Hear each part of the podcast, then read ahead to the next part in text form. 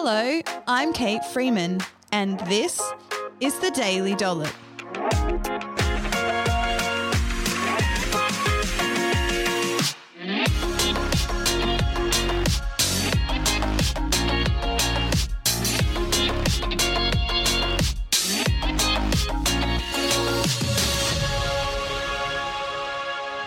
On this episode of the Daily Dollop, I dive into the world of adaptogens, what they are, and are they the de stressor in a pill that you've been waiting for? This is part two.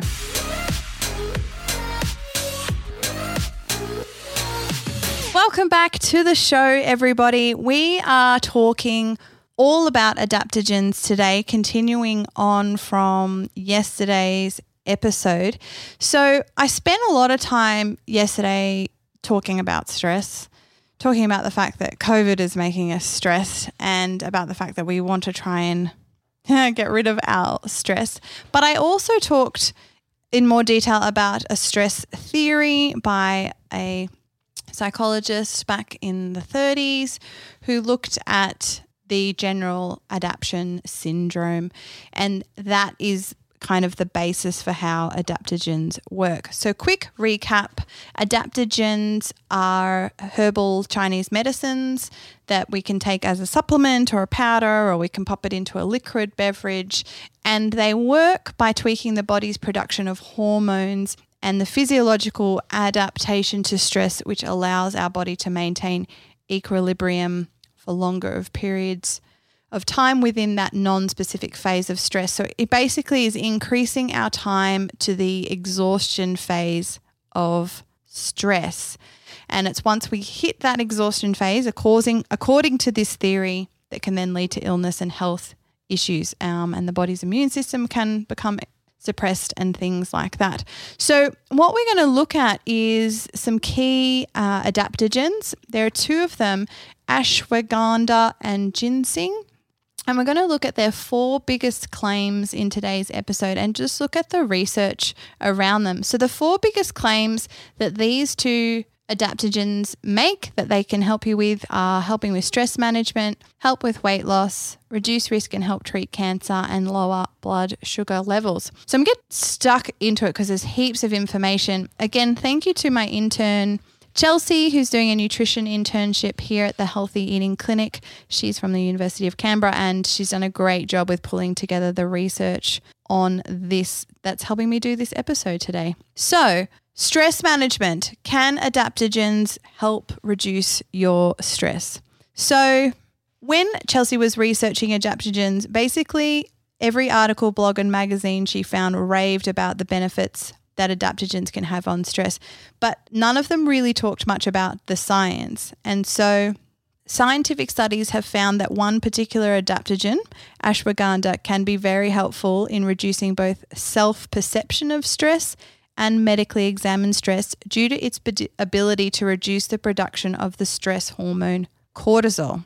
So, this is very interesting. So, quick definition cortisol is a hormone that the body produces um, when to help with energy when we're either like fighting or fleeing from a stressor.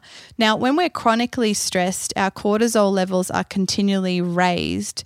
And so they sort of keep stay at higher levels within the body and that this can cause anxiety, depression, difficulty losing weight and heart disease. So decreasing cortisol levels when dealing with chronic stress can be really beneficial to your health. So, some studies have found that consuming between 250 milligrams and 500 milligrams of ashwagandha daily can help reduce cortisol levels anywhere between 11 to 44%, depending on the dosage and strength. Ashwagandha has also been found to reduce the effects of physical and mental anxiety, and insomnia and anxiety, um, as well as social dysfunction and severe depression. One study found that due to ashwagandha's strong anti stress adaptogenic activity, patients who were suffering from any of the above mental illnesses reduced their symptoms by 68 to 79%, compared to the placebo group, who only reduced their symptoms by 4.9 to 11.6%.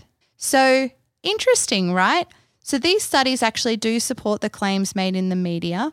However, the thing that you need to remember is that, that these studies have some limitations. So the limitations include the study size, which means they had a small number of participants. And generally, when we come to really good science, and when I say good science, I mean studies that are a large size and have large number of participants, but then also lots of studies with large number of participants that are saying the same thing. So they're replicable and they're getting similar results. So this this study was small, it was short term, um, and it also lacked diversity in its population group. And so even though it's promising evidence, because that's the only study and it had limitations, there's not enough evidence for us to just start like popping these pills or for me as a health professional to start recommending them. But it may be something that can be helpful and something that you might want to talk to your GP about and taking ashwagandha to help you as part of your stress. I would be very careful in taking it as a replacement for your other um, pharmacotherapy medication for mental health. So don't stop taking your anti anxiety or antidepressant or other medication for your mental health and um, things like that. And also don't stop seeing your psychologist and you're doing your psychotherapy. Take it in addition to as like an additional thing to, to help potentially help support you. But it's certainly not enough for us to start making like wide claims about how how great it is. So speak to your GP, um, keep doing your other things that you're doing to look after your mental health. But hey, there might be a small benefit there. So how interesting. All right, let's move on to the next claim, which is weight loss and blood sugar. So, research into whether or not adaptogens can help you lose weight and lower your blood glucose levels is very limited. The two main adaptogens that have been researched for this area are ashwagandha and ginseng. Again, a 2017 study found that consuming 300 milligrams of ashwagandha twice daily with water reduced both overall body weight and BMI by 3.03% and 2.93%, respectively.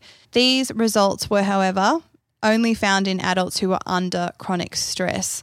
So the weight loss is thought to be due to a reduction in stress levels as reducing stress helped make people make their better food choices and that that's what led to a reduction in BMI and overall body weight as opposed to the actual supplement itself resulting in weight loss. And the thing is if this is not a very good study like if they're not controlling for other variables that we know to weight loss and blood sugar management like carbohydrate load, calorie intake, you know, diet quality, different dietary patterns. If they're not controlling for all of those things and they're simply just now taking a supplement, you can't actually say that the supplement did X, Y, Z because there's just too many other variables at play that could be the reason why they got the results that they did. But there could potentially be some area for further research there but overall not enough to make some conclusions. In terms of um, looking at the effects of ashwagandha and weight loss in adults who are not under chronic stress, there is very, very little research, um, and the results that have been found are inconclusive. So there's there's really no evidence there. So an adaptogen is not going to help you lose weight, essentially.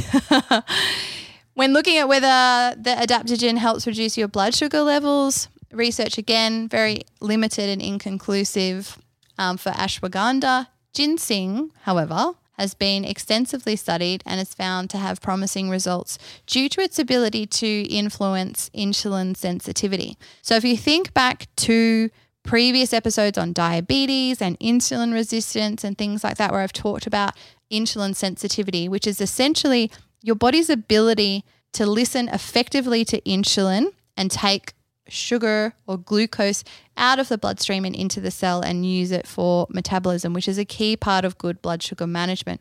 And if your insulin sensitivity is poor, then your body's not responding to insulin very well. And the long term consequence of this is type 2 diabetes. So, 16 different studies have concluded that ginseng has the ability to lower fasting blood glucose levels in both individuals with and without diabetes.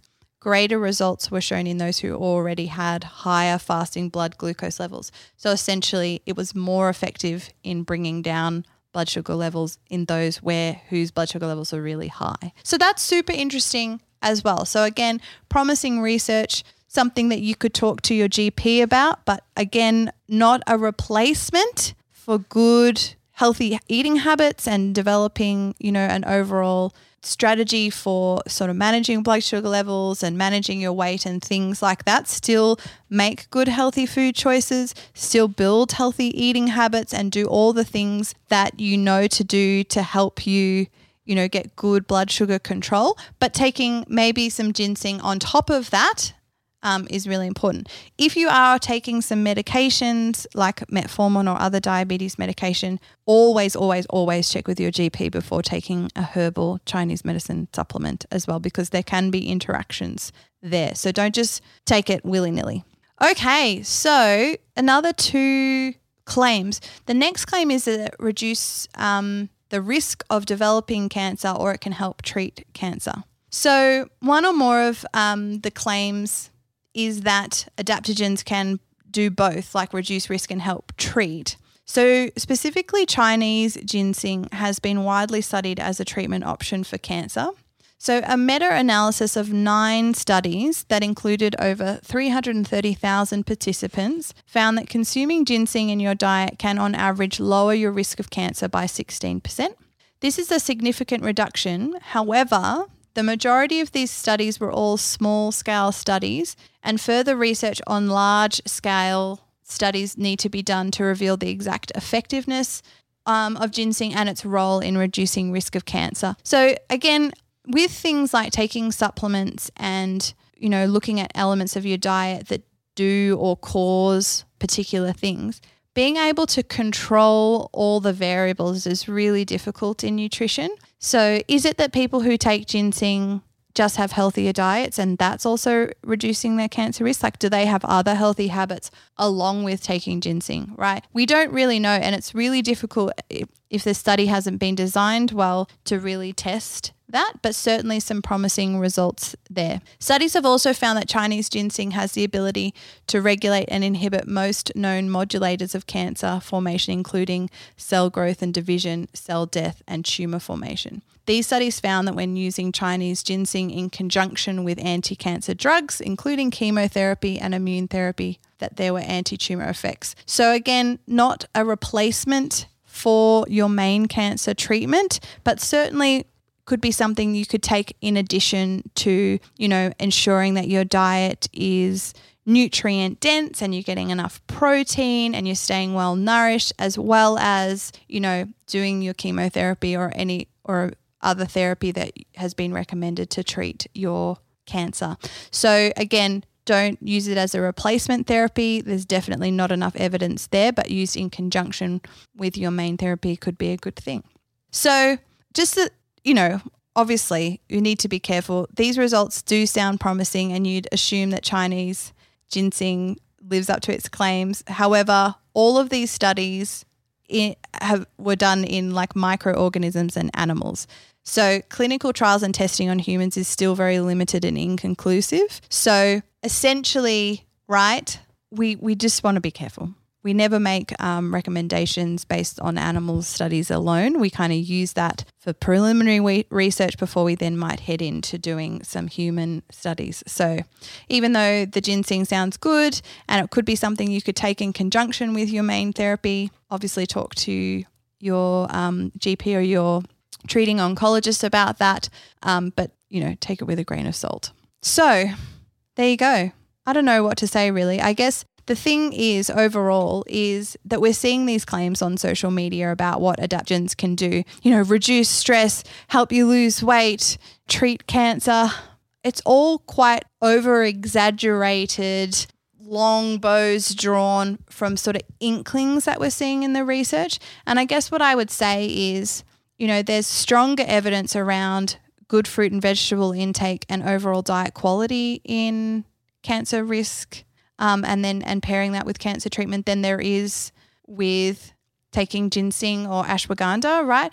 You know, same deal with stress. There's there's stronger evidence for particular theory um, therapies for managing stress and mental health than there is for the adaptogens. So, look, I think end of the day, my recommendation would be if you've got the money to spend and you you want to try them and you want to take them, go ahead. There's there's no evidence to suggest that they're dangerous or bad for your health, certainly don't um, overuse them or overdose them, be really, really careful about that and always check with your GP to make sure that there's no clashes with any other medications that you're taking. But I guess don't take them under the, the premise that they're a miracle pill that are going to solve all your problems, right? The stressor of COVID lockdown or the stressor of a poor relationship or the stressor of, you know, financial insecurity, right? Those things aren't going to go away just because you're taking a pill um, and we're still having to sort of learn to how to manage this stress effectively, not just from our physiology, but you know, our psychology as well. So that is it for the adaptogen series. I'd love to know what other things you would like um, me and my intern team to research and put more shows together. If you do have any questions, hit me up on social media. Happy to to answer them. Otherwise, have a great day, team.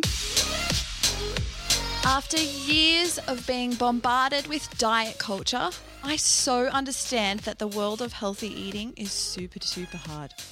My healthy eating program helps people who are struggling with their eating habits to lose weight, feel good about themselves, and eat well for the rest of their life. I do this by teaching one nutrition principle at a time and showing you how to establish this knowledge as a habit in your everyday life. This is unlike any other program on the market today that simply gives you a meal plan, a list of good and bad foods, or expects you to change everything all at once. Life's too short to live with food stress. To become a habit builder and not a crash dieter, join my program today at healthyeatinghub.com.au. Thank you so much for checking out the Daily Dollop.